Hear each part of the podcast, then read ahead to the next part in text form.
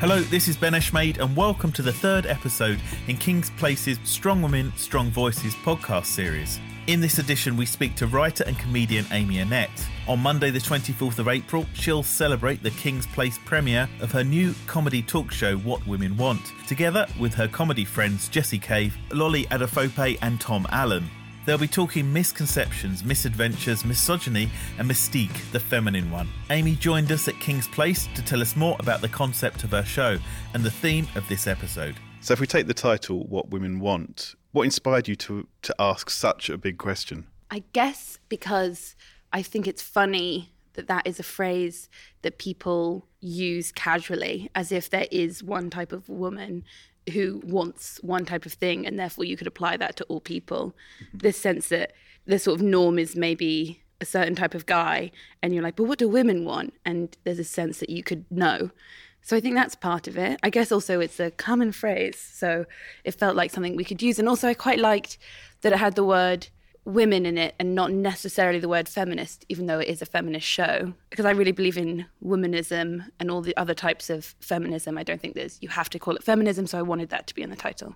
Let's hear a clip from a previous event. There's cool princesses yeah. who do stuff, and I remember like I was really into Roald Dahl's Revolting Rhymes because I mean, that was the first time I was like, oh my god, these are fairy stories, but like Red Riding Hood has a, a pistol, like that yeah. was like, oh my god. I remember being excited that they were female characters, but they seemed to have more power than mm. I was used to with because I was obsessed with fairy tales. When I read the Grimm's Brothers one, it was like, and then she died, yeah, yeah, and all her children died, and her feet turned to glass, and you were like, oh, okay. You've already done this uh, at the Edinburgh Fringe and in other places. Um, so I suppose my question was: Have you started to find to find out answers? Uh, no, no.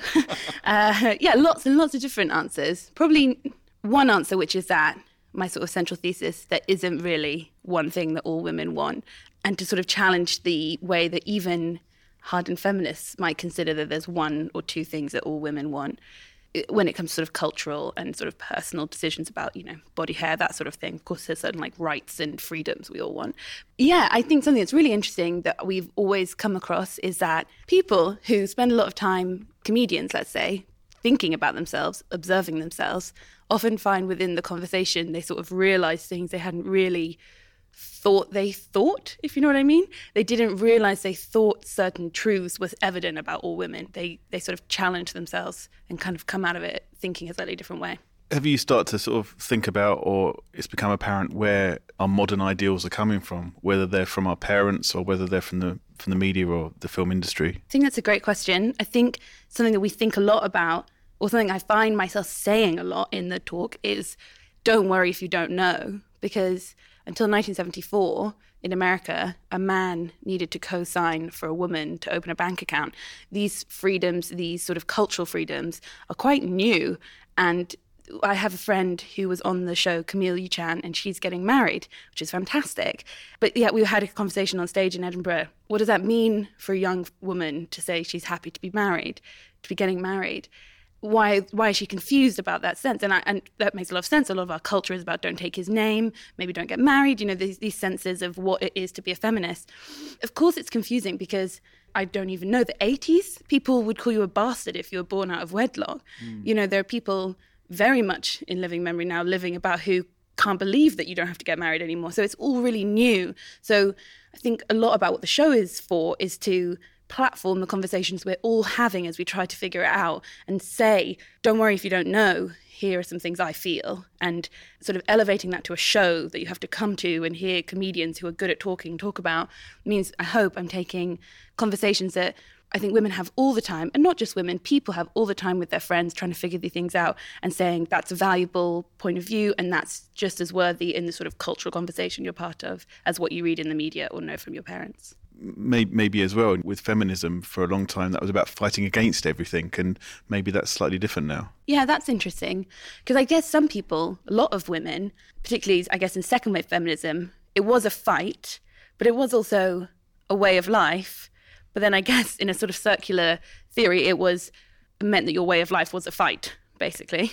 Yeah I, I definitely think the sort of emma watson style feminism you're asked to think of feminism as sort of an identity alongside the what kind of music you like. So I like Rihanna, I am a feminist. And those are two things you might put on your profile next to each other.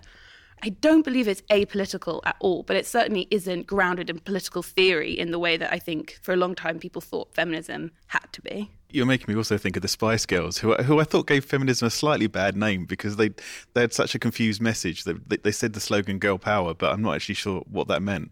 Yeah, I know it's hard. I think in retrospect you can say that, but at the time, the Spice Girls were this amazing thing. They were a cool group of women who apparently didn't really care about what you thought of them. If you were a young person at that time listening to music, it was the Spice Girls were your option, or like Backstreet Boys, or you know, I'm trying to think of the alternatives with these sort of like anodyne controlled. I mean, obviously the Spice Girls were controlled, and isn't it interesting when you think of the Spice Girls? They monetized sort of a rebellion for pop music in a sort of but uh, you're right, they were so beautiful. and though my uh, Nish Kumar, who was on the podcast, has a line about how they were really they were bad. They were so bad because you know they had one member who wasn't white, and she was called Scary Spice, and she wore leopard print. You know, there are certainly things that we can beg analyzing rather in the future. But no, I, I generally think they were quite a positive thing. I thought they were positive when I was younger. Could you maybe talk more widely about the the, the format itself of, of, of, the evening. I have said that it is sort of a combination of a literary event and a comedy event. And so every show has a topic. So be it beach body ready, be it to have it all, be it to uh, a man to have and to hold, and then two or three comedians talk to this to the subject. So they explain their own point of view on it. Maybe they have stand up that fits it. I talk about it, and then I interview them, and then by that point, there's normally some conversation that the audience want to have too, so it goes open to the floor. Time now for another clip. Because I am super girly. Like I, I could give a lecture on foundations or cleansers. Like, and I find my, I find I have to apologize for that mm. sometimes. Mm. Like people like, oh, you know, oh, that's very embarrassing that you as a feminist know that much about makeup, and it's like, why why yeah. why i just really like it. I really like being girly in a way that i didn't when i was younger. I don't equate that with princessness. I just equate that with needing to get good at concealer. I published a book in 2016 called i call myself a feminist which was an anthology of or a collection of essays by young women about why they call themselves feminists. And with that we did loads of literary events. We went around sort of literary festivals. And what was really obvious in those literary festivals even though this was a book about young people talking about feminism, we basically became the one stop shop of feminism. So, someone, I think someone asked us, what did we think of the Marxist dialectical in terms of modern feminism? To which we were all like, I don't know, my essay is about body hair. you know, it was a real, it's a real moment to be like, okay, there's a lot of people who want to talk about these things, and currently we're the only place that opens up for that. I know there's an appetite to talk about it on all sort of levels, be it Camille, who I referenced before, talking about we talked about the sort of parts of your body that you feel like are in conversation with the world, like behind your back. So for me, I say I think it's my womb. Like I think wombs are these, you know, something that's so personal to you, and yet there's so many people having conversations and passing laws and having just, however, whatever your opinions on that are. There's no doubt that a woman's aspects of a woman's body are not totally her own. You don't have total control over them. But she said it was her, I don't know if I can say this on the King's Place podcast, uh, a vagina, because she felt like there's so many opinions on what it should or shouldn't be that even her mum and her sister had made fun of her at one point. Like, you know, there's that sort of humorous revelations, and we don't really get into the Marxist dialectical. Where does the men's point of view come into this? Yeah, the question I try very hard not to have anyone in the audience ask at the end. Well, because it's called What Women Want, in many ways, that is actually a question asked for and by men over many years. So that's, to be honest, it's it's not at all exclusionary. I, I seem to always have a guy on us, on the stage with us, uh, someone who identifies as a man. There's always someone like that on the stage because I think it's really important to open the conversation and because, to be honest, that's just the that's the obvious question asked by audiences if you don't have someone representing that viewpoint on mm. the stage. Yeah, I mean, there's so many pat answers to that. You know, the what women want is a great film by Mel Gibson. It's also a great question to ask your people in your life whether or not they are, uh, you know, women or not. Have you thought about what topic you'll be exploring at this event? Yes, very happy to reveal only on this podcast that uh, the topic for the King's Place show on April 24th will be What Women Want is to be Just One of the Guys, which is in part a reference to a very good Jenny Lewis song called just one of the guys. But it's also a kind of, it's going to be a conversation about fitting in, not fitting in.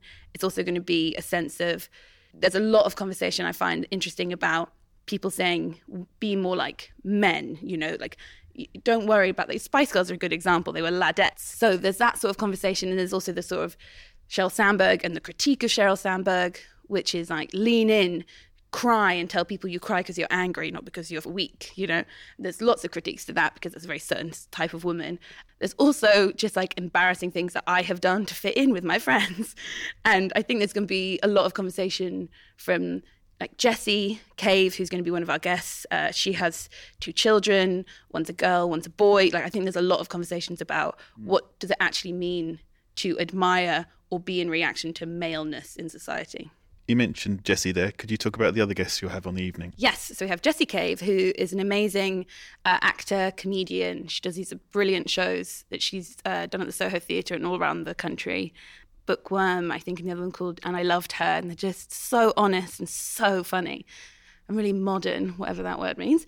Tom Allen, who is you may know from Live at the Apollo or 8 Out of 10 Cats Countdown. He's so funny. He's so clever as well. And I think he'll be a really interesting addition to the panel. Also, he's does a podcast with someone else called Suzi Ruffell, who's been on the show before, called Like Minded Friends. So he's very used to talking about his emotions, which is great. Uh, and then Lolly, another old friend of mine, Lolly Adefope, she's also a comedian and actor.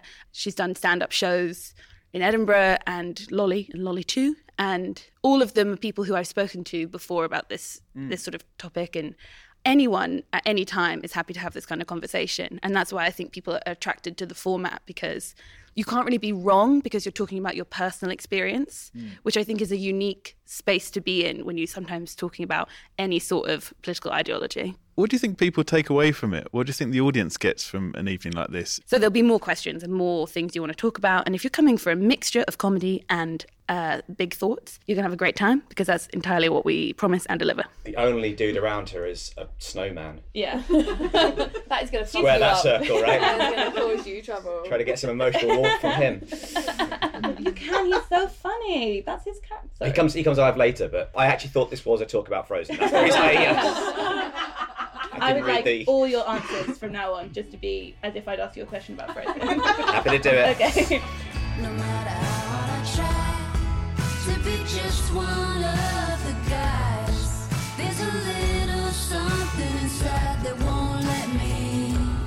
Thanks to Amy for speaking to us. What Women Want, featuring Amy Annette, Jessie Cave, Lolly Adefope, and Tom Allen, takes place on the 24th of April in King's Places Hall 2. Full details can be found at kingsplace.co.uk forward slash what women want. The next episode in the Strong Women, Strong Voices podcast series features celebrated world musician Mor Karbasi. In a way, when you have more choice, it's more difficult to, to find your sound. I had to really look for it and kind of immerse myself in many, many different musical styles until in the end I had to create something of my own. I'm Ben Eshmade, and you've been listening to a King's Place podcast.